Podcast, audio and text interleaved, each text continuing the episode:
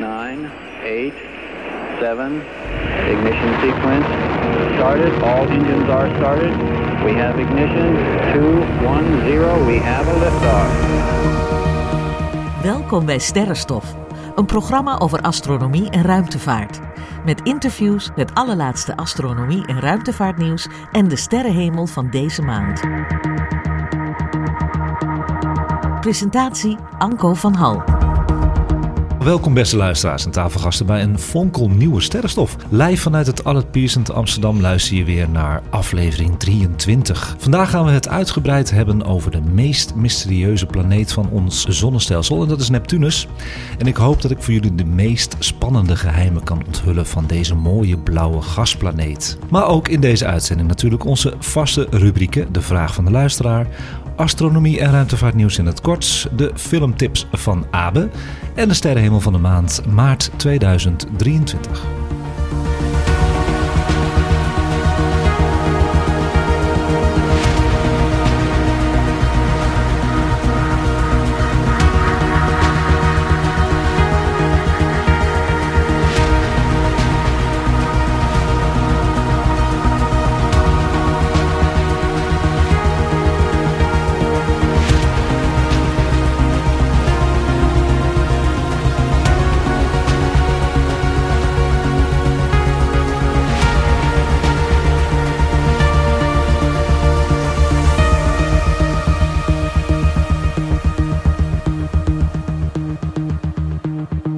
Welkom iedereen die luistert naar Sterrenstof en welkom iedereen aan tafel die deze maand meedoet aan de podcast. En dat doen we deze maand met onze vaste Sterrenstof sidekicks Abe en Anne Minke. Welkom, maar ook met Sterrenstof luisteraar en sidekick gast eigenlijk. Las Verhoef, welkom. Hoe gaat het met jullie? Goed. Ja, Ja, goed. Zijn een beetje wakker? Ja, een beetje. Goed zo. Blij dat ik er eindelijk weer eens lekker bij zit. Ja, we zijn er even tussenuit geweest. Eén uitzending hebben we niet gedaan. En eh, dat zijn eigenlijk twee maanden dan. Hè? Eh, ik ben op vakantie geweest. En dat was lekker. Was even nodig. Maar we zijn er gewoon weer. En eh, fris en fruitig hoop ik. Hoewel, ehm, Ja, Anko, jij was eh, aan, het, eh, aan het doorhalen vannacht bijna, hè? ja, want Ja. ik kreeg eergisteren een telefoontje van de NPO. En het is eh, dit weekend. Dat is, zijn de 24 tot 26 februari. Dat zijn de landelijke sterrenkijkdagen. En daar wilde de NPO de nacht van, is dat, wilde het daarover hebben. Want toen hebben ze mij gebeld of ik dat wilde doen. Toen dacht ik van nou, ik heb een sterrenstofopname, eindelijk weer. Dus ik ga het niet doen.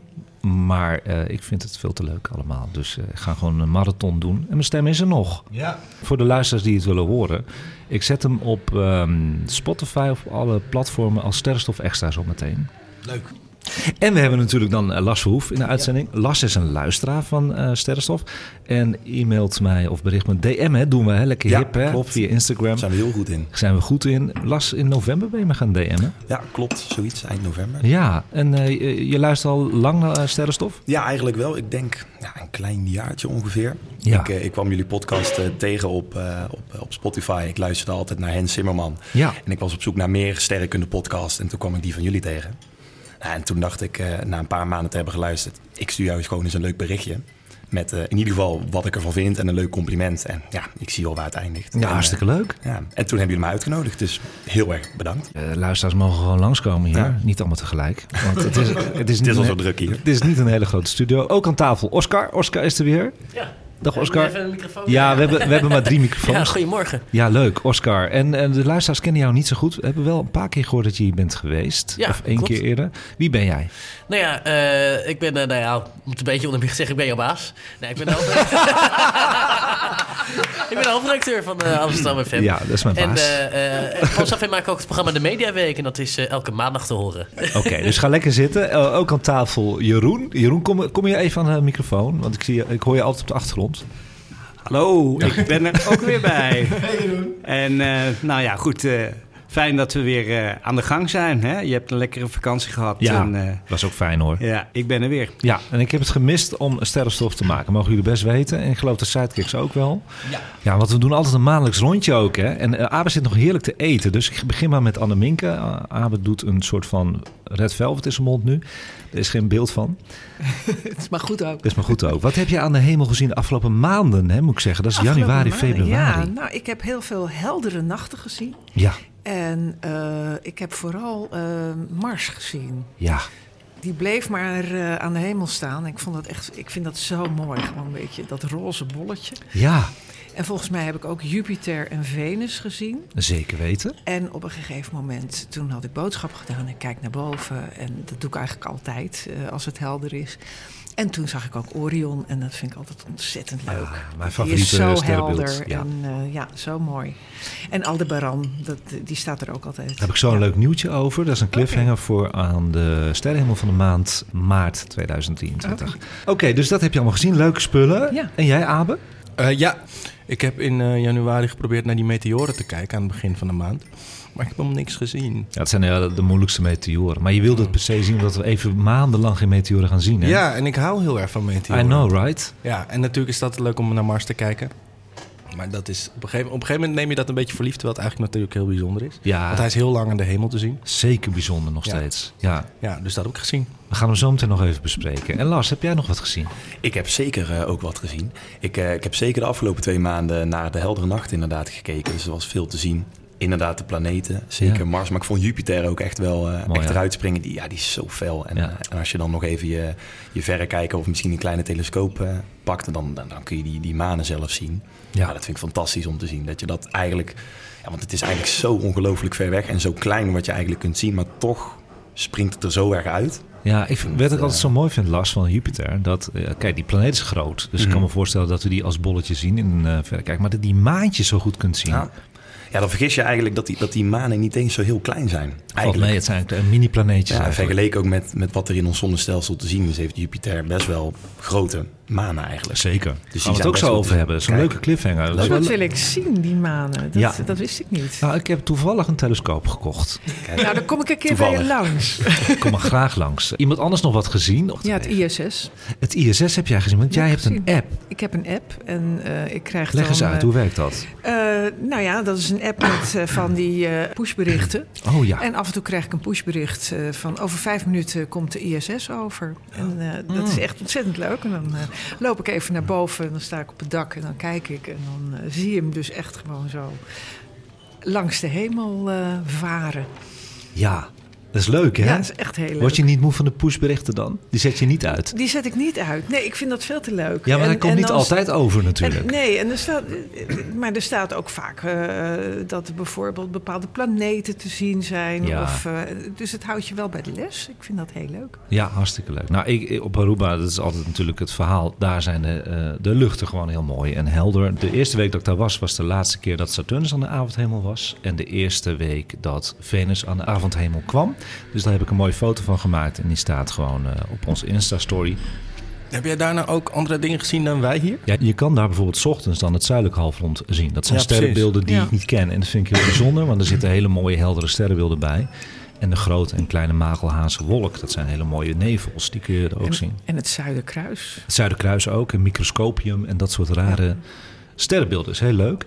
En de Groene Komeet was het nieuws van de afgelopen maanden. Toen ik net terug was uit de Roer belde een eh, journalist op van het NAP Nieuws, Nieuw Amsterdams Pijlnieuws, of eh, hij mee kon kijken naar de Groene Komeet met mij. En of de hype eromheen eigenlijk wel klopt. Het was eh, natuurlijk bewolkt, hè? zoals de hele maand februari eigenlijk was. Maar hij is toch gekomen en het werd ook, al zagen we niks, een heel leuk interview... die nu te lezen is via nopnieuws.nl of via de directe link op onze Instagram... wanneer je klikt op de oranje februari 2023 highlight knop. Wat een zin, maar het is toch echt wat het is. Zo kun je het vinden. Maar eh, hij heeft een heel leuk verhaal van gemaakt. En inderdaad, ehm, dat mag ik wel weggeven. Het is een hype geweest, de Groene Komeet. Je kon hem amper zien met het blote oog. En als je hem in de telescoop had gezien, dan was het een heel vaag, eh, blurachtig groen stipje. Maar ik denk gewoon dat de hype zo van zo'n ding ontstaat. En dat is dan bijzonder, omdat er dan iets langs de aarde komt... wat eens in de zoveel tijd... 50.000 jaar. Ja, exact. En dat is gewoon wel een cool idee, toch? Zeker. Dat we En dat mee mogen. Dat staat ook in het artikel. Dat ik er eigenlijk heel blij mee ben dat dit gebeurd is. Het doet me een beetje denken aan vogelkenners. Ja, En dan staat, eh, is er opeens een eh, heel bijzonder vogeltje, Vogeltje. gespot. En Ja. dan staat daar gewoon zo'n hele kluit met verrekijkers en toestellen. lekker En alle nerds bij elkaar. Ja, Dat is nou ja, met sterrenkunde ook. Precies. Ja, dus, zijn de eh, grootste Het zijn nerds. een soort eh, vogelkijkers van, eh, van de ruimte. Ja, zeker. Absoluut waar. Ja, ja het, het is ook lastig om zo'n komeet natuurlijk te zien. Ja. Maar we zitten natuurlijk hier in Amsterdam. Ehm, ik kom zelf uit Brabant. Misschien heeft iemand het wel gehoord. Bij ons was het gelukkig niet helemaal bewolkt. Dus ik heb een poging gedaan om En? te kijken. Ik, ik, ja, ik had niet veel tijd, dus ik kwam later terug uit werk. En ik dacht, ik pak snel mijn camera en mijn telelens... en misschien kan ik nog iets zien. Ja. Nou, een half uur bezig geweest. Bijna niks gezien. Maar hij zat wel op mijn foto. Alleen je kunt hem gewoon niet zien. Dus ik heb hem soort van indirect gefotografeerd. dus ik heb de moeite ervoor gedaan. Hij staat op je foto, maar je kan hem niet zien. Maar hij staat Nee. dus wel op de foto. Hij staat op de foto. Maar je ziet gewoon eigenlijk niet zoveel. je ziet gewoon een paar sterren. Ja. Maar toch, voor mijn gevoel... heb je hem hem. gewoon vastgelegd en je hebt het gewoon gezien. Ja, en zo doe ik het ook meestal, Lars. Ja. Dat je gewoon het gevoel hebt van... hé, hey, ik En heb je het hebt wel... moeite gedaan, toch? Je hebt het geprobeerd en ja... Een hele goeie. Dit, Precies. dit, dit is precies hoe ik het doe Zo ook. is het. We gaan naar het hoofdonderwerp. Neptunus, jongens. Gaan we het leuk onderwerp. Ja, waarom? Ik vind Neptunus echt een planeet die ondergesneeuwd is... waar je bijna niks van hoort. En dat is belachelijk. Het is een van de mooiste planeten van ons zonnestelsel. En een beetje vergeten. Ja, het is echt naast eh, Saturnus een van de diamanten van... eh, toch? Echt. En ik ben een hele week met Neptunus bezig geweest. Ik heb er zelfs over gedroomd. Het gebeurt dan, hè, als je de hele tijd een script aan het maken bent. En ik ben achter heel veel dingen gekomen die ik niet wist. Dus ik kan me ook voorstellen dat jullie het niet weten. Hoe Ja. spannend is dat? Nou, Wat weten jullie trouwens van Neptunus? Niets. Hij is blauw. Hij is blauw. Oscar, Hij staat het eh, verst weg van de zon. Applaus.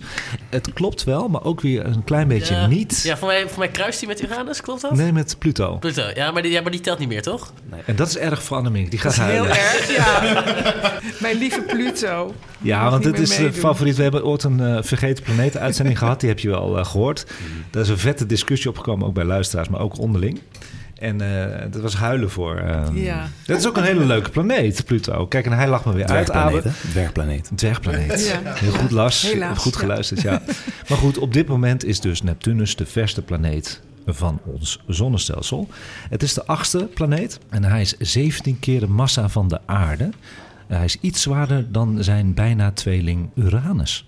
De planeet draait eens in de 164,8 jaar om de zon. Dat betekent dus dat is een grote baan. Het is ook een elliptische baan. En de planeet is vernoemd naar de Romeinse god van de zee. Dat weten we allemaal, denk ik wel. Neptunus was trouwens de eerste planeet, jongens, die niet optisch, maar met behulp van wiskundige berekeningen werd ontdekt. Dat wist ik niet. En dat gebeurde pas op 23 september 1846. En zo is Pluto ook ontdekt. Ja. Ook niet optisch. Oh ja, ja zoiets heeft eh, Hens ook wel eens uitgelegd. Inderdaad. Zeker, Ja, dus ja. je kunt hem niet eh, vanaf de aarde zien. Ja, wel hoor, zeker Ja? nu zeker. Ja hoor, en zelfs met mijn telescoop die ik gekocht heb ook, dat, dat kan. Je kan gewoon. Maar je ziet maar een heel klein sterretje. Hoewel, als je het fotografeert, is het ook wel leuk om naar Lars eh, te kijken. Want je bent ook wel geïnteresseerd in astrofotografie, geloof ik. Ja, klopt enorm. Ja. Als je Neptunus fotografeert, Uranus ook, kijk iedereen aan, dan verschijnt hij op je plaat, op je fotografische plaat, als blauw of groen. Dat Ja. is wel leuk. In het oog eh, zie je het niet, met blote oog. Dus dat is leuk. Hey, Neptunus wordt beschouwd trouwens als ijsreus. Weten jullie wat dat betekent, een ijsreus? Jij hebt de mond vol met eh, red velvet cake. Ja, ik Volgens mij een bevroren oppervlakte. Als ik me niet... Ja, het is Dacht eigenlijk een ik- gasplaneet. Dacht Dus- ik ook, hè? Maar Ja. dat is niet zo. Ik moest het ook opzoeken, hoor, Ja. Een ijsreus is een planeet groter dan de uit ijzer en steen opgebouwde aardse planeten, maar kleiner dan de gasreuzen Jupiter en Saturnus. En ijs komt denk ik voort uit het feit dat het gewoon een koude planeet is ver weg. Ja. Jij zei het net tussen neus en lippen door, maar dat wist ik helemaal niet. Dat eh, Neptunus een gasplaneet is. Jazeker. Oh, oké. Ja, je kan er niet op staan. Nee. Nee, nee, zeker niet. De opbouw van de ijsreus Neptunus vertoont veel overeenkomsten dus met die van Uranus. De kern, dat is het antwoord op jouw vraag, bestaat uit gesmolten metaal en rots. En daaromheen bevindt zich een mantel van gesteente, water, ammoniak en methaan. Dat maakt dus die helblauwe kleur. Naar buiten toe wordt de mantel steeds vloeibaarder en gaat uiteindelijk geleidelijk over in de atmosfeer. Vandaar de naam gasplaneet. Oké, ik wist helemaal niet dat dat kon. Dat Ja, dat bestond. Ik dat dacht heeft- van alle planeten kun je gewoon op gaan staan. Nee, Ja. nee, nee. We hebben er vier, hè? vier gasplaneten. Ja. Jupiter, Saturnus, Uranus en Neptunus. Oké, Ja. weer wat geleerd. Je wat geleerd? Ja, dan heb je bijvoorbeeld eh, bij zo'n gasplaneet... dat zie je wel vaker, dat zie je bij Jupiter ook. En Saturnus heeft het trouwens ook. Maar Jupiter is heel duidelijk, zie je zo'n hele grote storm. hè?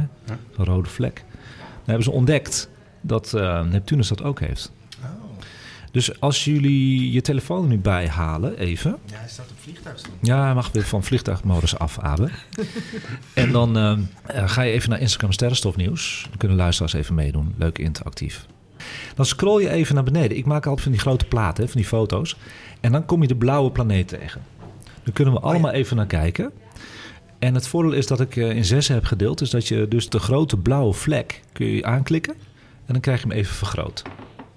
Dan kunnen we even nu naar kijken. Ja. En dan kunnen we gelijk naar het weer van Neptunus, want het is nogal wat. Deze grote blauwe vlek was er tot 1994. En deze is trouwens gefotografeerd in 1989 door de Voyager. Dit is ook de enige foto die er is van Neptunus. Maar hij is dus afgelopen, op een moment, eh, 30 jaar geleden of zo, is hij weggegaan? Hij is op een gegeven moment gewoon weggegaan. Maar er zijn wel weer andere stormen bijgekomen. Kijk, dat is even een ander verhaal, hè? Want Jupiter heeft een grote rode vlek. Ja. Die wordt wel groter en kleiner steeds trouwens. Want daar eh, bij Jupiter eh, wordt er volgens mij gezegd... ja, die kan binnen nu en 100 jaar... maar ook binnen nu en 50.000 jaar of 100.000 jaar klaar zijn. Klaar. Maar hier is dat dan misschien ook het geval geweest. Alleen hebben we dat dus meegemaakt. Hebben we dus meegemaakt. Maar ik niet, ben er te jong voor, denk ik. Ja.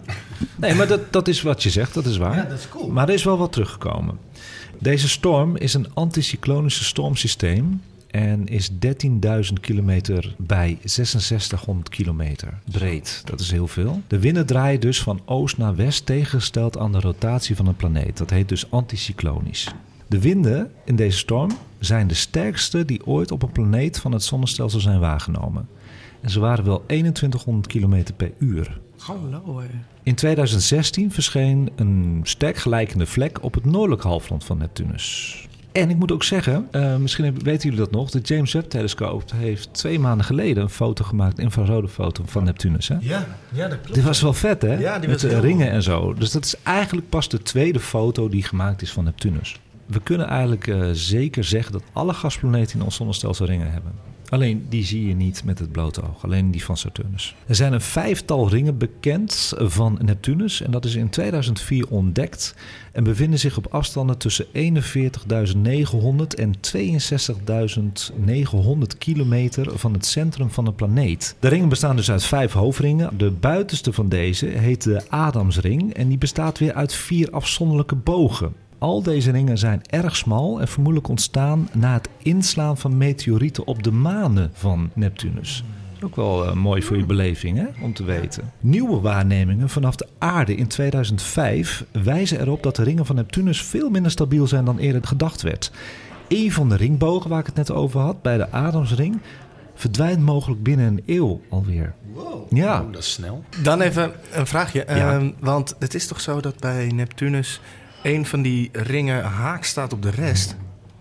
dat is bij Uranus. omdat die Oké. planeet die staat helemaal op zijn Die staat op zijn kant, Uranus. Maar het is wel een leuke vraag. Bij Uranus is dat. Oh, oké. Is er trouwens een kort antwoord te vormen op waarom ehm, ringen eh, altijd, zoals bij Jupiter en dus ook bij Neptunus, dat het zo'n, hoe noem je dat? Een boog is een cirkel. Ja, en dat het niet all over the place is. Ja, ik, ik, weet het niet gedetailleerd, maar het is vaak wel om ringen ontstaan uit grotere brokstukken en die hebben al een bepaalde richting. Ja. En als die vervolgens opdelen, dan houden ze wel allemaal hetzelfde momentum en dezelfde richting. Dus die kunnen niet in één keer zomaar de andere kant op. Het is eigenlijk net zoals de, de banen van manen. Ja, nou ja, en eigenlijk ook, ook alle planeten om onze zon. Ja. Over het algemeen zitten wij in ongeveer hetzelfde vlak. Niet allemaal, maar zo goed als in een bepaald, ja, in een bepaald level. En dat komt omdat een, een protoplanetaire schijf, dat was Ja. eigenlijk een stofwolk voor het zonnestelsel, die draaiden allemaal in één vaste richting. En daardoor gaat dat niet zomaar afwijken. Kijk, daar hebben we wat aan. Ja. Maar je hebt ook wel brokstukken die gewoon wel bovenlangs gaan hoor. Dat heb je wel, maar dat, die zijn er gewoon veel minder. En dat, datzelfde geldt ook waarom het bijvoorbeeld elke ehm, sterrenstelsel, dus het melkwegstelsel, ook een disk is en niet een, eh, een wolk of zo. Ja. Ja, ja. Leuk, eh, Las. Neptunus is gewoon een mooie planeet. Het is gewoon mooi om te zien ook. Maar de manen van eh, Neptunus zijn ook heel bijzonder. Vooral de maan Triton. Dus een maand na de ontdekking van Neptunus werd Triton ontdekt. En pas in 1949 werd door Gerard Kuiper de tweede maan Nereide ontdekt. In totaal zijn er in 2013 14 manen rondom Neptunus ontdekt. En de meest recente maan die ontdekt werd is Hippocampus. Vind ik wel een hele leuke naam, toch? Te grappig. Met een temperatuur van min 237 graden is Triton het koudste hemellichaam in ons zonnestelsel. Triton draait in tegenovergestelde richting van alle andere grote manen in het zonnestelsel. Tevens is Triton ook de grootste maan van ons zonnestelsel. Dus Triton is heel bijzonder. Hè? Triton is trouwens niet ontstaan rond Neptunus, maar is later ingevangen door deze planeet. Het lijkt dan ook goed mogelijk dat Triton vroeger deel uitmaakte van de Kuipergordel. Triton draait achterwaarts en berekeningen aan de baanbeweging tonen aan dat Triton binnen 100 miljoen jaar zal neerstorten op Neptunus. Of door de enorme getijdenkrachten van Neptunus kan die ook helemaal uit elkaar spatten. Dat is ook mogelijk. En daardoor zal er weer een nieuw ringensysteem kunnen ontstaan. En dat wordt dan een ringensysteem vergelijkbaar met die van Saturnus. Ik had eigenlijk nog wel een vraag over die, eh, over die ringen. Want ze zijn eigenlijk heel slecht waarneembaar. Ja. Toch? Ze zijn heel dun. En, Nee, ze zijn heel dun. en ook heel dan dus licht zwak. Of hoe? Ja, ze zijn licht zwak en daarom was het zo mooi dat James Webb erop ging. Want Ja. die eh, heeft infrarood. Dus die kan gewoon ook lichtzwakke dingen naar voren halen. En toen zag je heel goed die ringen. Ja. En toen zag je er ook twee, geloof ik, of drie. Ja, jammer is dat, want ze reflecteren net niet genoeg het ijs om eh, met bloot oog te zien. En doen de ringen van Saturnus natuurlijk wel. Ja. Maar over 100 miljoen jaar gaan we weer even kijken en dan zien we waarschijnlijk weer hele Dus grote blijf ringen. luisteren, jongens. Blijf luisteren. We gaan- Het oppervlak van Triton heeft trouwens heel opvallend, hè? heel weinig inslagkraters. En dat ben je eigenlijk wel gewend van maan. Hè? Meestal zie je overal kraters en zo. Dat is eh, bij deze niet. En hoe komt dat nou? Dat wijst op een geologisch actieve wereld. Door de periode van sterke getijdenwerking bij het verkrijgen van zijn baan om Neptunus neemt men aan dat er zelfs een periode is geweest waar er zich onder de ijskorst een vloeibare oceaan bevond. En dat hebben we wel vaker gehoord bij bijvoorbeeld de Jupitermaan Europa. Hè, mijn favoriete maan is dat eigenlijk. En de Saturnusmaan Enceladus. Het meest opmerkelijke nog aan Triton zijn de uitbarstingen van wel 8 kilometer hoog van actieve gijzerachtige structuren van donker materiaal. En die zijn ook gefotografeerd door de Voyager. Ja. Wat ook leuk is, jullie weten dat nog wel, de meest leuke feedback die ik krijg van luisteraars zijn de uitzendingen waar wij geluiden laten horen van het zonnestelsel of van het heelal. Dat is ook heel, dat is ook heel bijzonder. Dat is heel bijzonder. Ja, en vind ik echt te gek. ja, en de podcast leent zich daar zo fantastisch voor. Want mensen luisteren heel vaak de podcast wat ik hoor op bed. Ja. Even lekker. En dan krijg je die geluiden te horen van het zonnestelsel. En dan zit je er gewoon helemaal in. Nou, ik ben gaan zoeken naar het geluid van Neptunus. Daar vond ik niks aan. Dus dat ga ik niet doen. En toen ben ik naar Triton. Want Triton is wel echt een hele gave maan, hè, zoals je hoort. Een hele unieke maan van ons zonnestelsel. En die heeft me toch een gaaf geluid. Dat is ook opgenomen. Maar zijn daar eh, rovers of wat dan ook geweest? Nee, de Voyager heeft dat opgenomen. Vanuit ver weg. Ja. Dus je weet misschien hè, van de vorige afleveringen... elk hemellichaam maakt een geluid... doordat ze elektromagnetische straling produceren. Oh ja. En elektromagnetische straling kan door een ruimtezonde dus... eh, omgezet worden naar geluid. Dat is ook met Triton gedaan dus. En dat geluid is heel opvallend, spannend en mysterieus. Zijn we er klaar voor? Jazeker. Ja, en voordat je gaat luisteren trouwens, is het wel leuk om te zeggen. Je hoort een soort alarmgeluid terugkomen. En daar ben ik naar gaan zoeken wat dat is. Wat je dus eigenlijk gaat horen, is een alarmgeluid dat komt van Neptunus omdat Triton verbinding maakt met Neptunus op een elektromagnetische manier. Dus ze hebben samen verbinding. Dus dat herhaalt zich als een signaal dat aan en uit gaat.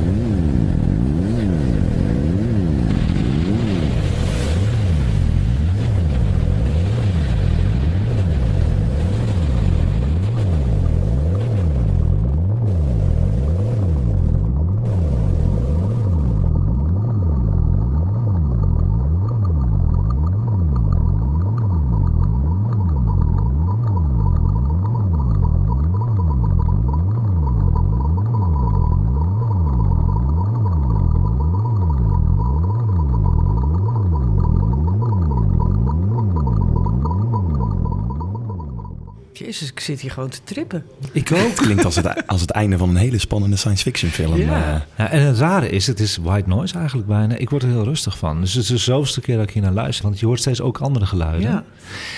Mijn vraag is, hebben jullie het alarmgeluid gehoord? ik, ik denk het. Ik hoorde denk af en toe zo'n... zo'n Ik heb, die heb ik Ja. gehoord. En ik geloof dat Erik die en Anneminke die hebben die andere gehoord. Dat is net een auto die niet wil starten.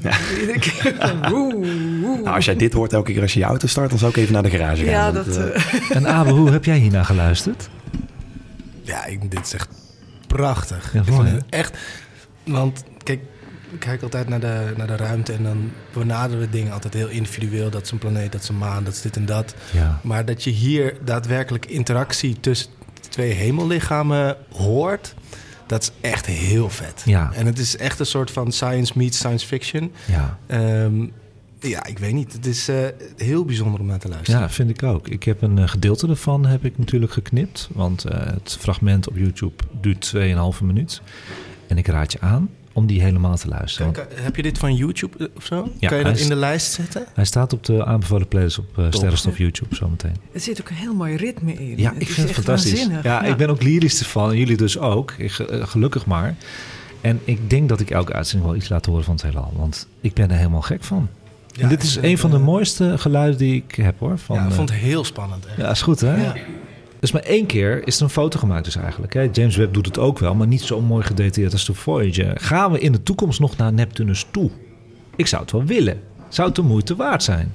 Ja, ik, geloof dat, dat er ook wel plannen vanuit NASA zijn om, als ik me niet vergis, ergens in, in over een jaar of twintig eh, een nieuwe missie naar, naar vooral Triton of Triton, of hoe je het ook zegt. Ja, Triton dat, speelt, dat spreekt echt tot de verbeelding Ja. hoor. Ja, dat, dat- daar willen ze wel naartoe, maar het is, het is zo ongelooflijk. Nou, het is ver, het is, het is lastig.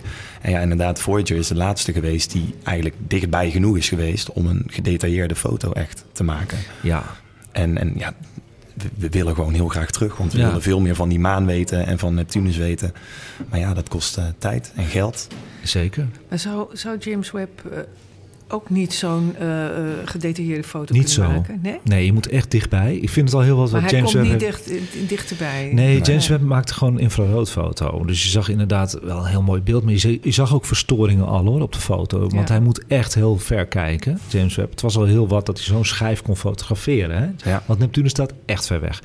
Ja, ze zijn inderdaad bezig, de NASA, met een Neptune Odyssey project. Ja, en die staat gepland, maar ja, dat weet je nooit bij NASA. Hè?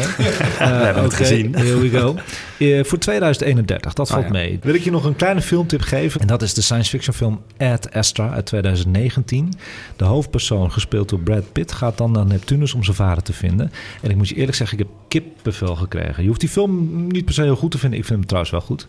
Maar hoe ze dat in beeld hebben gebracht, dat die vader om een baan om Neptunus zit... Dat is waanzinnig. Ik denk dat het ook echt zo uitziet als je daar naartoe gaat. Dus dat is een filmtip van mij. Ik weet niet op welke platform die staat. Moet je even googlen. Ad Astra. Ik zal er een filmtrailer op eh, onze YouTube zetten. Ervan. Oh, leuk. Leuk. En dan gaan we nu naar de vraag van de luisteraar. En even dit. Ik heb de afgelopen maanden best veel vragen van luisteraars binnengekregen. Voor het eerst heel veel. En die wil ik graag allemaal beantwoorden. Dus als je er dit keer niet bij zit, dan komt het vast wel weer goed in de volgende uitzendingen. Dus even geduld alsjeblieft. De vraag van de luisteraar is dit keer door Jesper Witkamp. Hoi Amco, dankjewel voor het maken van deze fantastische podcast. Ik vind het heel leuk om naar te luisteren. Ik had even een vraag naar aanleiding van de eh, aflevering die ging over Jupiter. Eh, je zegt daarin dat Jupiter een, eh, een gasreus is die eigenlijk net niet massief genoeg is om ja, eigenlijk een, een, een soort van ster te kunnen worden. Kun je er daarmee van uitgaan dat er ook nog heel erg veel donkere sterren in ons eh, sterrenstelsel zijn die we nog niet kunnen ontdekken omdat ze geen licht geven, maar wel een planetenstelsel hebben? Ik ben heel benieuwd. Dankjewel. Ook weer zo'n vraag, hè? Een vraag waar ik niks van af weet. En die kies ik een lekkere vraag. Ja, lekkere vraag. Hij zegt dus eigenlijk, je zegt in aflevering 7 over Jupiter dat het een gasreus is die eigenlijk net niet massief genoeg is om een ster te zijn. Kun je er dan bijvoorbeeld ook van uitgaan dat er in ons sterrenstelsel donkere sterren zijn die we niet kunnen zien en wel een planetenstelsel hebben? Dat is zijn beknopte vraag. Nou, een donkere ster is een hypothetische ster bestaande uit donkere materie. Deze donkere sterren zouden bestaan kunnen hebben in het jonge universum kort na de oerknal. Ze zouden vooral bestaan uit normale materie zoals gewone sterren, maar door een hoge concentratie van donkere materie binnen in de ster zou via annihilatie, wanneer een deeltje en zijn antideeltje bij elkaar komen en elkaar wederzijds vernietigen, tussen de donkere materie deeltjes genoeg hitte voor de ster kunnen worden gegenereerd. Dus je moet je voorstellen, deze hitte zou voorkomen dat de ster ineenstort. Onder dit model zou een donkere ster een nevelachtig donker object zijn, met een oppervlaktetemperatuur laag genoeg om de ster voor het blote oog onzichtbaar te maken. Het zou dus kunnen betekenen dat we door het James Webb-telescoop voor het eerst donkere sterren gaan ontdekken. Want die kan lichtzwakke objecten naar voren halen. Je noemde in je antwoord het begrip uh, donkere materie. Kan je dat ietsje meer toelichten, dat begrip? we hebben eigenlijk twee soorten donkere termen die ze gebruiken: donkere materie en donkere energie. Ja. En eigenlijk, inderdaad, omdat we niet weten wat het is, noemen we het eigenlijk donker. Het heelal bestaat voor een, het overgrote gedeelte uit donkere materie en donkere energie. Maar we weten simpelweg gewoon niet wat het is. Om onze berekeningen kloppend te maken over het heelal, weten we dat er iets moet zijn om het te laten passen. Heeft ook te maken met de uitdijing van het heelal. Alleen we weten gewoon niet wat het is. Dus is het inderdaad hypothetisch. Um, uh, omdat we gewoon niet weten wat het is. Maar het zou moeten kloppen volgens die berekeningen. En dus noemen ze donkere materie. Het zou materie moeten zijn, maar we weten niet wat. Er is eigenlijk geen antwoord op. Nee. En daarom is die vraag zo leuk, want we zijn eigenlijk iets aan het beantwoorden waar geen antwoord op is. Maar ik vind het wel leuk om te benoemen, want er zijn veel vragen over donkere materie en donkere sterren. Dus of deze donkere sterren planetenstelsels hebben, weten we dus gewoonweg niet, hè Lars? Mhm, Dat is ja. gewoon hypothetisch. Maar stel dat ze bestaan, dan zijn ze misschien te jong om al planeten te hebben. Ja, omdat planeten ook pas later Precies ontstaan. Ja, heelal ontstaan. Uit die stofschijven waar we het over Ja. hadden. Ja. ja. Nou, welke andere sterren dan onze zon hebben dan wel planetenstelsels? Nou, waarschijnlijk hebben niet alle sterren aan de hemel planetenstelsels, maar wel heel veel.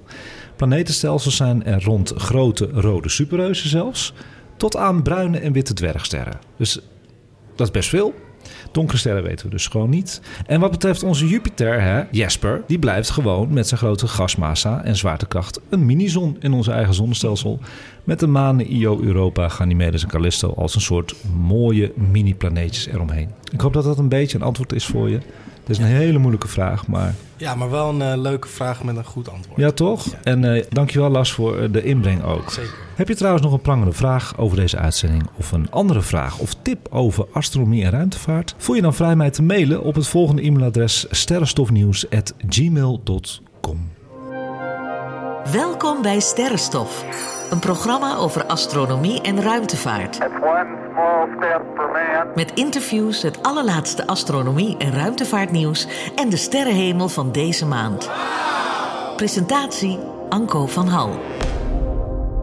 En dan is het nu tijd voor astronomie en ruimtevaartnieuws in het kort. En we zitten in een heel gezellig, ik ben er eigenlijk wel blij om, gezellig vol museum. Al het Pierson gaat goed.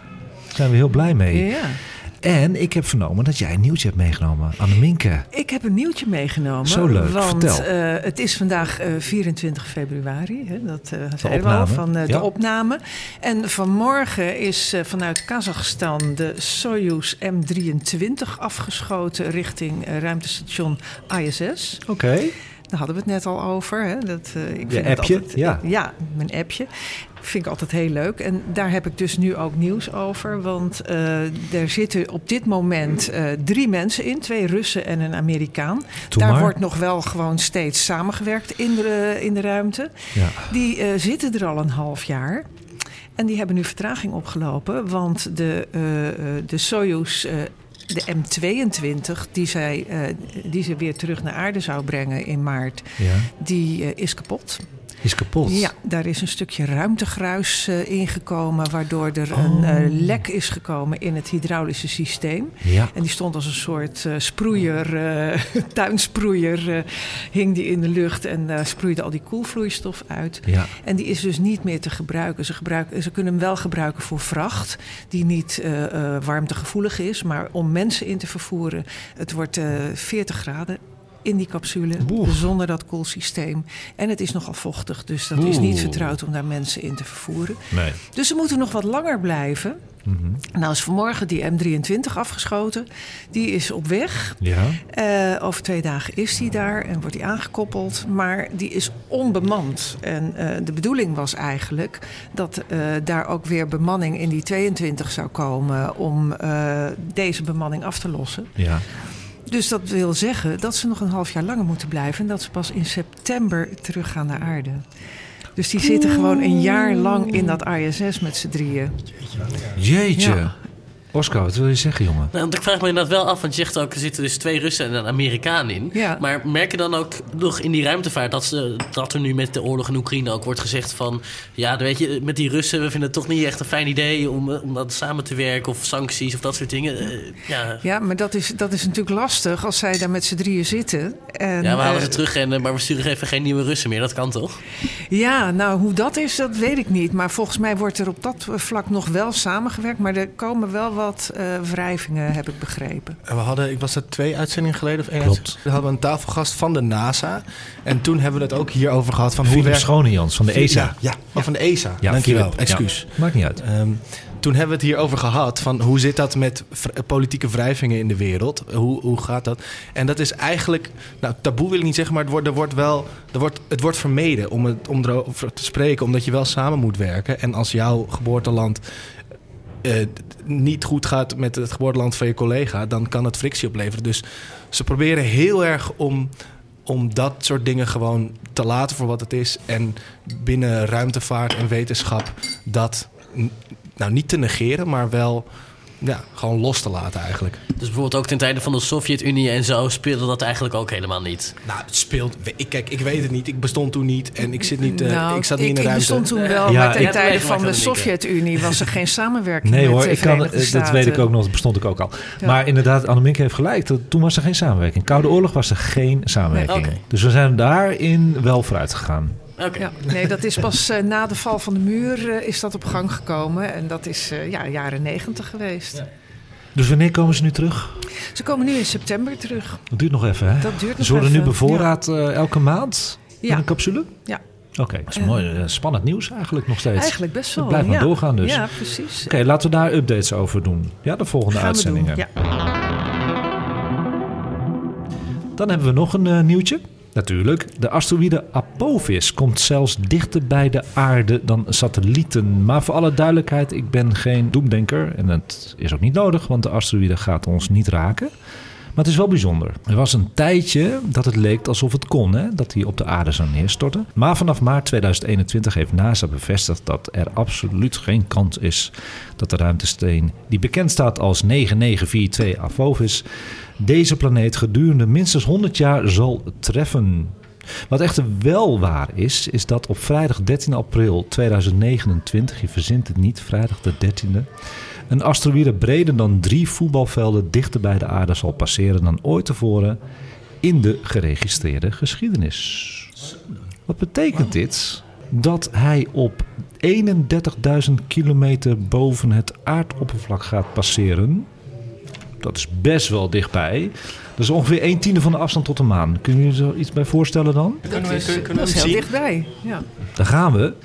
Op de grote avond, vrijdag de 13e, zal Apophis met het blote oog zichtbaar zijn vanuit delen van Europa en Afrika. Wauw. hey, even een agenda zetten, hè? Ik wou net zeggen, ik zet hem alvast in mijn In, agenda. in april zeg je.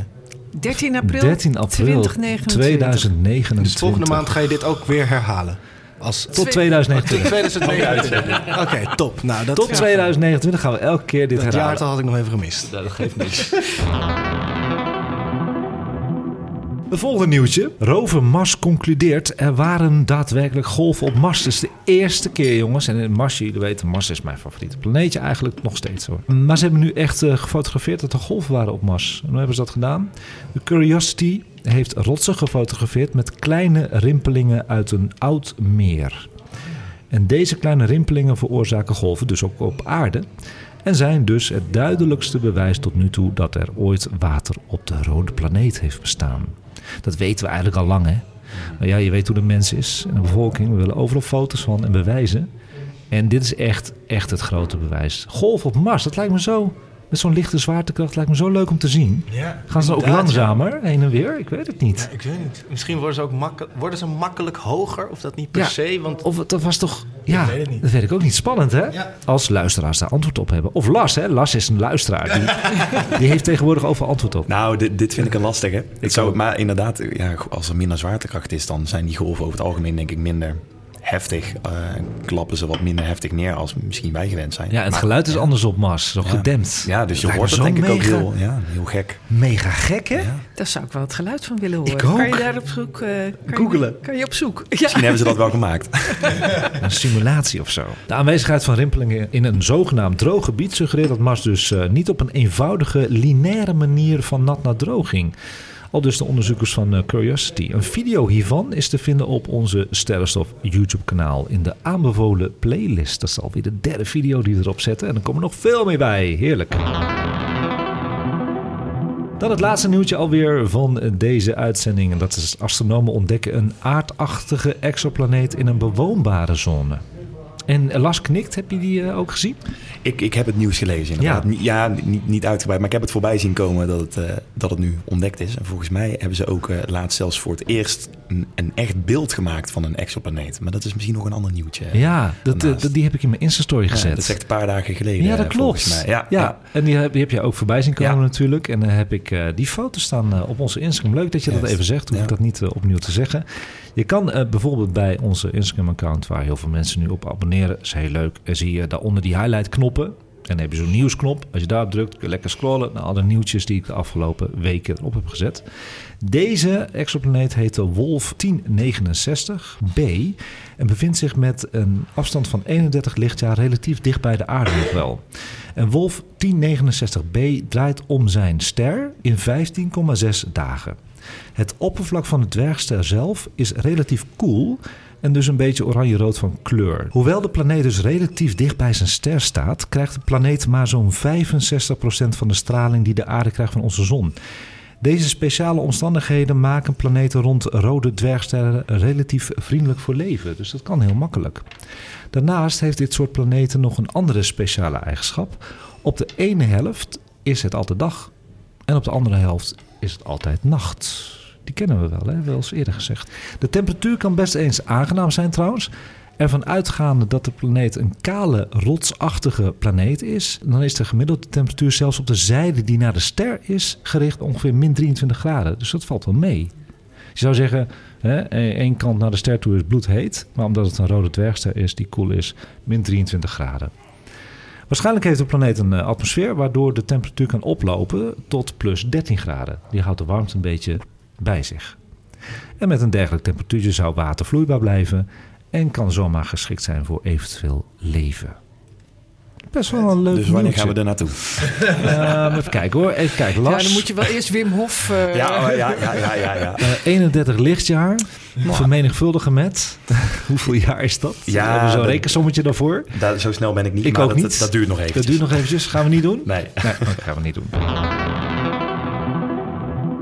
Nou ja, je zei het al. We hebben meer nieuws natuurlijk eh, op eh, Instagram gezet. Wilde jij nog wat zeggen? Ja, ik, dit was je laatste nieuwtje, toch? Ja, heb je wil ik even, even inbreken. Want Ja. Oscar die zit hier natuurlijk omdat hij hier graag bij wil zijn. Oh. Maar ook omdat hij een verrassing voor jou heeft. Oscar, kom eens hier. Verrassing voor mij. Eh, nee, ik eh, zei aan het begin al eh, dat ik eh, bij Amsterdam FM het eh, programma De Mediaweek maak. En ik begrijp dat jij ook al eens naar luistert. En dan had ik een week of drie geleden... was ik in het planetarium van Artis. Daar ging het programma Ruimteschip Aarde in première. Van eh André Kuipers. Ja. En die heb ik daar ook mogen spreken. Maar ik dacht van, ja, weet je... eh, ik zit hier met André Kuipers te praten. Maar ik dacht, ja, eigenlijk moet hij ook even iets eh, opnemen voor Sterrenstof. Nee, echt? Heb je dat gedaan? Ja, ja, en als het goed is, staat dat nu in de computer. Ik krijg helemaal kippenvel. Beste Anko, fantastisch een podcast over astronomie. Eh, vanzelfsprekend vind ik dat prachtig. En ja, voor de luisteraars naar de podcast is het natuurlijk ook wel heel interessant om naar die nieuwe documentaire serie te kijken, Ruimteschip Aarde. Want dat is natuurlijk gebaseerd op wat je vanuit de ruimte van de aarde kan zien, maar ook omgekeerd. De eerste aflevering gaat bijvoorbeeld over licht. En ja, dat gaat over het licht van de, de melkwegen, waar zelfs meskevers mee te maken hebben. Eh, het gaat over de prachtige beelden van, eh, van het heelal. eh, en wat licht voor ons betekent. Dus ook heel veel ruimtevaart en ook wat astronomie in die serie Ruimteschip Aarde. Hij heeft gewoon mijn naam genoemd. Ja, je bent echt een beetje starstruck, of niet? Om nog even in de sterke termen te blijven. Nee, eh, je weet niet. Misschien zit er nu wat te luisteren. Hè? Je kan niet weten. Ik vind het fantastisch. Oscar, eh, een lieve jongen ben je, hè? Eh, dankjewel, gast. Ja, graag Heel leuk. Heel Ik leuk. vind dat je maar een keer moet uitnodigen nu. Hij moet gewoon komen, André, toch? André, als je luistert, ik ga gewoon naar hem toesturen of DM'en deze uitzending. Eh, kom alsjeblieft in de uitzending. Je krijgt gratis koffie en koek, hè? Dat is ook heel leuk natuurlijk. En je mag alles zeggen over je Dan komt hij uitzending. meteen, Komt ja. hij gelijk. Dankjewel, eh André. En jij ook, eh, Oscar. Dankjewel. Ja, heel graag gedaan. Ontzettend leuk. Nou ja, ik, ik, ik sluit altijd ehm, eh, onze nieuwtjes af met het feit dat wij doorgaan altijd op Instagram. Hè? Dus op vakantie op Aruba heb ik gewoon in een soort van hangmat heb ik gewoon Instagram geüpdate. We gingen gewoon door op social media. Dus als je nog geen Instagram hebt, daar heb je misschien ook een reden voor hoor. Daar gaat het niet om. Maar het is misschien wel leuk om ook een beetje anoniem accountje aan te maken. Want we hebben zulke leuke pareltjes op Instagram om naar te kijken. Lars eh, knikt een beetje. Ik volg het fanatiek, dus ik zie hele leuke dingen Ja. voorbij komen. En het is waanzinnig vormgegeven. Het Dank is je. echt Ja, zo het ziet er heel mooi. goed uit. Ja. En nu is het weer zover. En daar verheug ik me altijd op. We gaan naar Abes filmtips. Ja, ik heb eh, vannacht jou wat eh, dingen toegestuurd... omdat ik eh, niet wil dat je ze van tevoren bekijkt. Ja. Dus dan denk ik, dan stuur ik ze lekker diep in de nacht. Dan Ja. ligt die- nou, vannacht leg je, lag je dan niet te slapen. Nee. Maar afgelopen week zat ik in een soort rabbit hole van een begrip... dat is ontzettend belangrijk van hoe de realiteit zich vormt. Dat is van toepassing op atomen, op, op ons en op sterrenstelsels en Ja. alles, whatever. En dat is het begrip entropie. Oké. En dat is een heel lastig begrip om te begrijpen. Ik vond het, vind het ook heel lastig, maar ik dacht, ik wil dit begrijpen. Want het, het gaat. Het, onze realiteit ziet er zo uit omdat entropie zijn werk doet. En het begrip entropie en eh, tijd gaat hand in hand met elkaar. Dus ik heb twee filmpjes die nu niet totaal verschillend zijn, maar die juist een beetje samenwerken. En we beginnen met eentje van Ted Ed. En dat de, ehm, de vraag is: Does time exist? Oké. En dan gaat hij eh, in over waarom, kijk, onze eh, realiteit die heeft verschillende dimensies, eh, drie dimensies, kunnen we in voortbewegen. En we kunnen alle kanten op. En je kan tijd ook zien als een dimensie. Alleen waarom is die, kan je daar maar één richting op? Weet je wel, dat is best wel apart. En waarom is het arrow of time? Is één kant op en kunnen we niet terug de tijd in, terwijl je wel naar voren en naar achter kan lopen.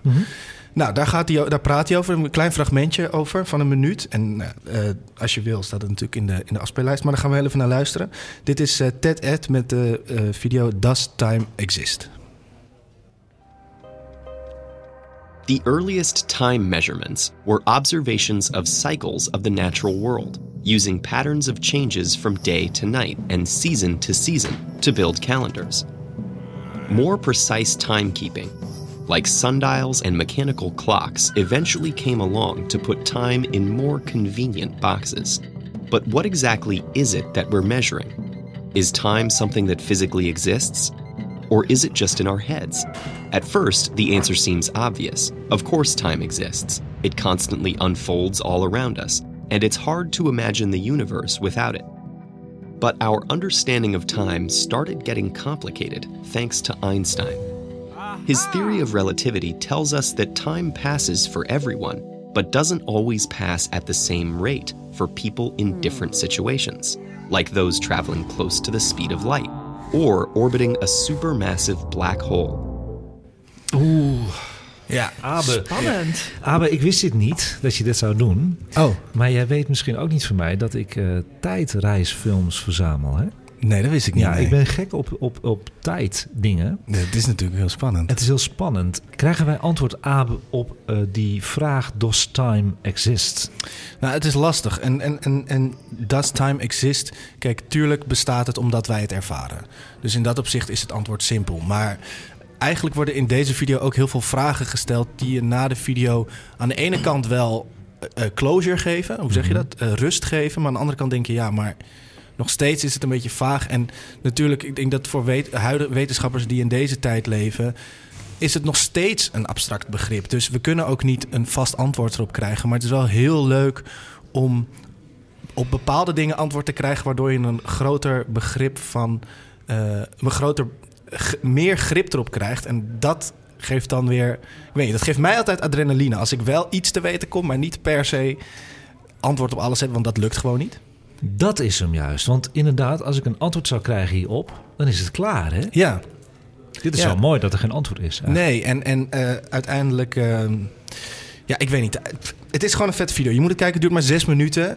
Eh, het is hartstikke grappig geanimeerd. En nou, ja, je hoort, het is een fijne stem om naar te luisteren. Ja. En uiteindelijk komt hij... Nou, ik ga niet zeggen waar hij op neerkomt. Nee, je kan het bekijken dus Ja. op onze Sterrenstof YouTube op de aanbevolen playlist. Maar je Ja. hebt er nog één, denk ik. Ja, ik heb er nog één. En dat gaat eigenlijk... Want in de video, deze video, benoemt hij ook het begrip, begrip entropie. Ik weet niet, ben jij daarin thuis, Lars, met dat begrip? Kan je er iets over zeggen? Ja, wil je er iets over zeggen nu? Natuurlijk. Ja, heel, heel beknopt hoor. Ik, eh, in principe, hoe, ik, hoe het me ooit wel eens is verteld, is dat de entropie eigenlijk een soort mate van, van chaos aanduiding is. En dat entropie eigenlijk de maximale eh, mate van chaos is. Alles loopt uit op entropie. Dat, dat zeggen ze ook over het, eh, over het heelal. En dat is eigenlijk een soort verdeeldheid van, van alle evenementen, noem ik het maar eventjes, wat er in het heelal gebeurt bijvoorbeeld. Ehm, en, en dat, maar dat geldt ook in hele, hele simpele voorbeelden. Bijvoorbeeld een bak met knikkers. Ehm, als je die doet uitrollen, dat, dat gaat altijd op een bepaalde manier wat naar entropie uitrolt. Maar dat is een heel abstract begrip, dus ik, ik kan dat heel moeilijk, heel natuurkundig onderbouwen nu. Maar dat is een beetje, een beetje wat het is. En, en dat is wel iets waar alles op, op afbeent, zeg maar. Zoals je hoort is het dus een abstract begrip. Ehm, en, en je kan het ernaar zien, jij benoemde het inderdaad al een beetje. Eh, je hoort wetenschappers en, wel vaak zeggen: ja, het universum, onze realiteit is uit op, op het creëren van chaos. En, en dat is natuurlijk ook weer vaag om dat te horen. Dus wat bedoelen ze daar nou mee? Nou, je, je kan het een beetje zien als. Er, is, er zijn weinig manieren, laten we heel even voor de, voor de eenvoud zeggen, dat je, je bureau. Je bureau is op één manier opgeruimd. Maar op heel veel verschillende manieren kan hij niet opgeruimd zijn. Je PlayStation controller kan daar liggen, maar hij kan ook daar liggen. En je, eh, je, je bakje eh, yoghurt kan daar liggen en daar liggen. Dus er zijn veel meer mogelijkheden waardoor je bureau niet opgeruimd kan zijn. En één mogelijkheid waardoor die wel opgeruimd kan Oké, zijn. ja, duidelijk. En daardoor is de mogelijkheid dat je bureau niet opgeruimd is significant groter dan wel opgeruimd. En dat geldt voor alles om ons heen. En dat kan je zien als ehm, entropie. Dus eigenlijk de manier waarop iets geordend is. Dat, dat ervaren wij als geordend. In, eh, in de wetenschap spreken ze van hoge entropie en lage entropie. Om er geen waardeoordeel aan te hechten. Lage entropie is geordend, hoge entropie is ongeordend in ons opzicht. Eh, maar zo zijn er dus, zoals deze tafel nu, waar we, daar ligt best wel veel spullen op. Ze kunnen in een totaal andere volgorde liggen en dan is het nog steeds rommelig. En als we het allemaal opruimen, dan is er één mogelijkheid. Nou, dat is even in het heel kort om een begrip te krijgen op dat, eh, op dat begrip. Ja. Wow. Ehm, Nou, het is niet kort, maar je hebt het wel goed uitgelegd. vind Dank ik. je. Ja, ik snap deze. het. Ik ook. Ehm, nou, en dit is een filmpje van, ja, ik weet niet hoe, precies hoe je het uitspreekt. Je schrijft aperture, ik zeg aperture, denk ik. Ehm, die ken je. Ja, dat is leuk, hè? Die heeft eh, een video dat heet Entropy and the Heat Death of the Universe. Dan gaat hij Oh. in, ja, het klinkt een beetje grimmig, maar hij gaat in op waarom er een bepaalde theorie is op hoe ons universum ehm, zou eindigen. En waarom op dat moment, bij de Heat Death, tijd geen betekenis meer zou hebben. dus het wordt een beetje filosofisch. En dan, als tijd geen betekenis meer heeft, bestaat het dan nog wel. Have you ever wondered why most of the processes that go on in our lives are so seemingly irreversible? Why do they tend to go one way and not the other? Why is it that sugar can be stirred into a cup, but when you move your spoon the other way, it never unstirs itself? Why is it so that the sock drawer always needs to be organized by someone and never does so on its own accord? Why is it that a cup of cold water doesn't suddenly start boiling? These questions might seem unwarranted, and even dumb. We have so much intuition for these things that it almost seems unnecessary to ask these questions to begin with. But the reason why they need to be asked is because there's actually nothing in physics, no law or theory, that is against these processes reversing themselves. Laws that are obeyed when a cup of warm water cools down are obeyed just as well as when it heats up. So there must be something, something else that's tipping the balance almost. Something that almost wants gases to disperse through a room. Something that wants that cup to go cold. That thing is known as entropy, and it may have more to do with probability than with physics or chemistry. But first, let's try and understand what entropy means. Ja, Abe, Ja. ik werd helemaal blij. Want ik herkende dus de zinnen. Ik heb hem denk ik niet één, maar twee keer gezien deze Ja, film het is- al. ja. Maar ik herkende de titel niet op je blaadje. Oh, maar ja, ja, ja. eh, top, iedereen. Echt waar, goeie is dit. Eh, gewoon kijken. Het heeft zeker te maken met sterrenstof. Het heeft zeker te maken met ons eh, universum. De ordening daarvan ook. Echt een hele goede tip. Dankjewel. Ja, het is een, was een beetje een lange uitleg, maar als je entropie begrijpt, krijg je ineens veel meer. Ik krijg ineens veel meer rust, rust met de gedachte waarom alles zo chaotisch is. En waarom. Ja, ja, ik vond het heel fijn om een beetje begrip erop te krijgen. Iedereen, kijken naar YouTube Sterrenstof. Op onze aanbevolen playlist staan al die leuke video's. En uh, we zijn natuurlijk al de hele tijd bezig geweest. Uh, wat we allemaal de afgelopen twee maanden hebben gezien aan de sterrenhemel. Maar zijn jullie niet ontzettend benieuwd wat we gaan zien in maart? Ja, ja tuurlijk. Zeker. Zullen we het gaan doen? Ja. ja. Dan gaan we naar de sterrenhemel eh, van de maand maart 2023. En dan benoem ik eigenlijk de dingen die je gewoon kan zien vanuit tuin of balkon.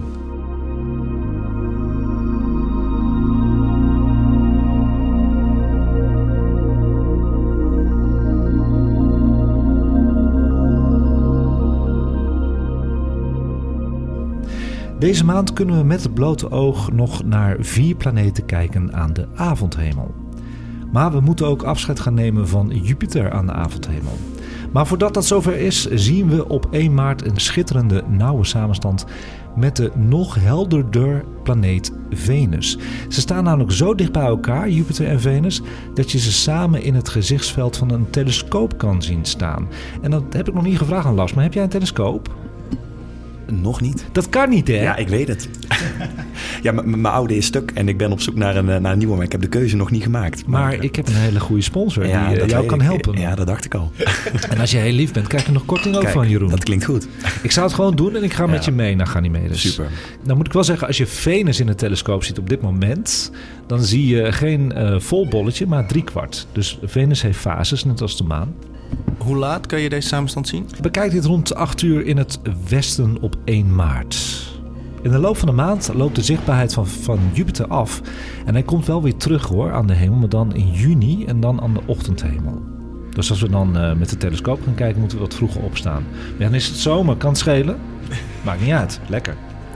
Saturnus is deze maand niet waarneembaar, maar Saturnus en zijn ringen kunnen wel weer aanschouwd worden volgende maand april aan de ochtendhemel. Mercurius, onze kleine hete planeet, verschijnt eind van de maand aan de avondhemel en gaat steeds beter zichtbaar worden in de loop van april. Daarover dus volgende maand meer. Nou, we hebben het over Mars gehad. Hè? Iedereen valt Mars nog steeds op. Klopt, is nog, nog steeds heel goed zichtbaar aan de avondhemel. Met een magnitude van 0,9 is het nog steeds een opvallend object aan de nachthemel. Maar Mars verwijdert zich van de aarde en is in de meeste telescopen niet meer dan een piepklein licht oranje bolletje. Dus je moet niet verwachten als we de telescoop opzetten dat je de poolkappen ziet of de donkere vlekken. Dat was wel een maand geleden zo, maar nu niet meer. Hij, gaat, is natuurlijk een hele kleine planeet en hij verwijdert zich van de aarde. Dus uh, ja, je ziet niet zoveel meer. Maar wel leuk met blote ogen aan de avondhemel en de nachthemel. Op 28 maart trouwens is een mooie samenstand zichtbaar van de vrijwel half verlichte maan en de planeet Mars. En die staat op een hele kleine afstand rechts onder de maan. Bekijk dat, het wil Abe altijd weten, de tijd ook. Hè? Jij ook, want je zit ook in te tikken, hè, ja, Anne Minke. 8, 8, maart zei je? 28 maart. 28. Ja, ik denk dat je het best kan kijken tussen 10 en half 11 s'avonds dan. Dat is het mooiste. Als het helder is, hè. Ja, dat is altijd het uh, risico van onze hobby. Op 29 en 30 maart kun je met een verrekijker of een telescoop een samenstand zien van Mars met de open sterrenhoop Messier 35. En ik geloof dat ik in al die uitzendingen eigenlijk nooit over open sterrenhopen heb gehad, behalve de Pleiade, is ook een open sterrenhoop. Nou, wat is nou precies een open sterrenhoop? Ik weet het wel, maar weet iemand dit aan tafel?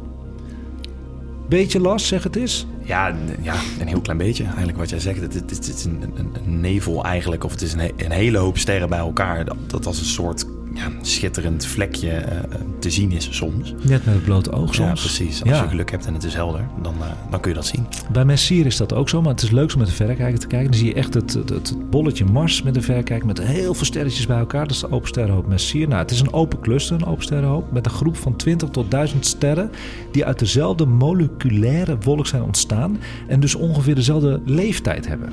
Ja. De Pleiade is zo'n open die je makkelijk met het blote oog kan zien. Zeven gesternd. Dan kun je de Pleiade trouwens niet vinden. En Messier ook niet. Download dan weer even een sterrenkijk-app. En ik heb het volgens mij bij de NPO afgelopen nacht ook gezegd... dat Skyview kun je bijvoorbeeld doen. Maar er zijn er zoveel. Stellarium is ook een hele goede. Ja, maar die moet je betalen, toch? Uh, nee. Oh, die is ook Ja, gratis. is gratis. De light versie Ja, je is hebt zelfs op internet, eh, in je browser, maar ook op je telefoon. Stellarium. Ja. Ook weer een goede tip. Mooi zo. Nou ja, goed jongens. Het is iedereen ondertussen wel opgevallen hè. De planeet Venus straalt als een malle aan de westelijke avondhemel. De magnitude loopt op aan het eind van deze maand naar zelfs min 4. Nou ja, wat ik al zei, Venus heeft fases zoals de maan. We zien hem nu in de telescoop als een driekwart. Maar het leuke is, en dat wordt heel spannend, en daar heb ik ook de telescoop voor aangeschaft. In juli, als je dan naar Venus kijkt met de telescoop, zie je best wel een grote bol als sikkel. Dat is heel mooi om te zien, jongens. Ja, dat wordt echt heel vet. Oh, ik ben er helemaal blij ervan. Maar daarover dus de komende maanden meer. Op 24 maart zie je trouwens een mooie samenstand met Venus en een zeer smalle maansikkel. En dat kun je het beste doen dan rond half negen s'avonds. Dan heb ik nog één leuk dingetje. En dat is eh, als laatste wat we in maart kunnen gaan kijken. En dat is de rode sterrendriehoek. Dat heb ik nog nooit benoemd. Nou, dat is een mooi uniek verschijnsel van dit jaar, van 2023, die je met het blote oog kan bekijken deze maand. En dat zijn drie helder rood-oranje hemellichamen bij elkaar. Ik heb het dan over de twee rode superreussterren Betelgeuze en Aldebaran. En daarboven staat de planeet Mars. Dat valt enorm op hoor trouwens dit jaar. Want planeet Mars staat niet altijd in die buurt. De Betelgeuze en Aldebaran wel. Die zie je gewoon als twee oranje sterren. Maar er staat een andere oranje hemellichaam bij. Dus dat wordt een hele mooie driehoek. Bekijk dit rond 25 maart. En als je het moeilijk kan vinden, vraag dan gerust via DM op Instagram of e-mail een digitaal sterrenkaartje op bij Sterrenstof, bij mij. Die kan ik je zo digitaal opsturen. Of kijk ze eventjes via de Sterrenkijk-app zoals Skyview of Stellarium. Stellarium. Wat Leuke volle maand. Volle maand, hè? Veel te doen, Ja. veel te zien. Ja, lekker.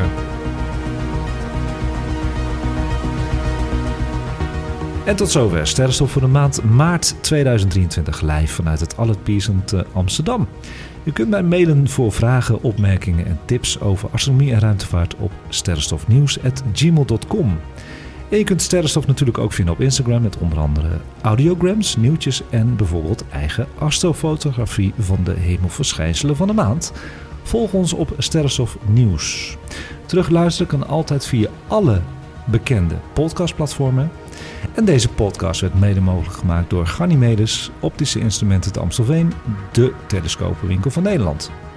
Nou, dankjewel Abe, Anneminke, Las, Oscar en Jeroen. Wat een lange lijst voor de medewerking van deze leerzame en gezellige aflevering.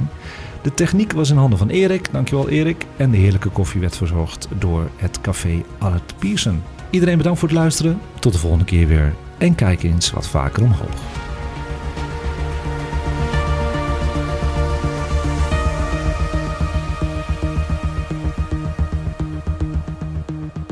Luister jij graag naar deze podcast en wil je de maker ondersteunen voor alle moeite en toffe content? Geef dan, als je wat kan missen, een digitale fooi. Dat doe je via d.com zonder abonnement of het achterlaten van privégegevens. Dus d.com.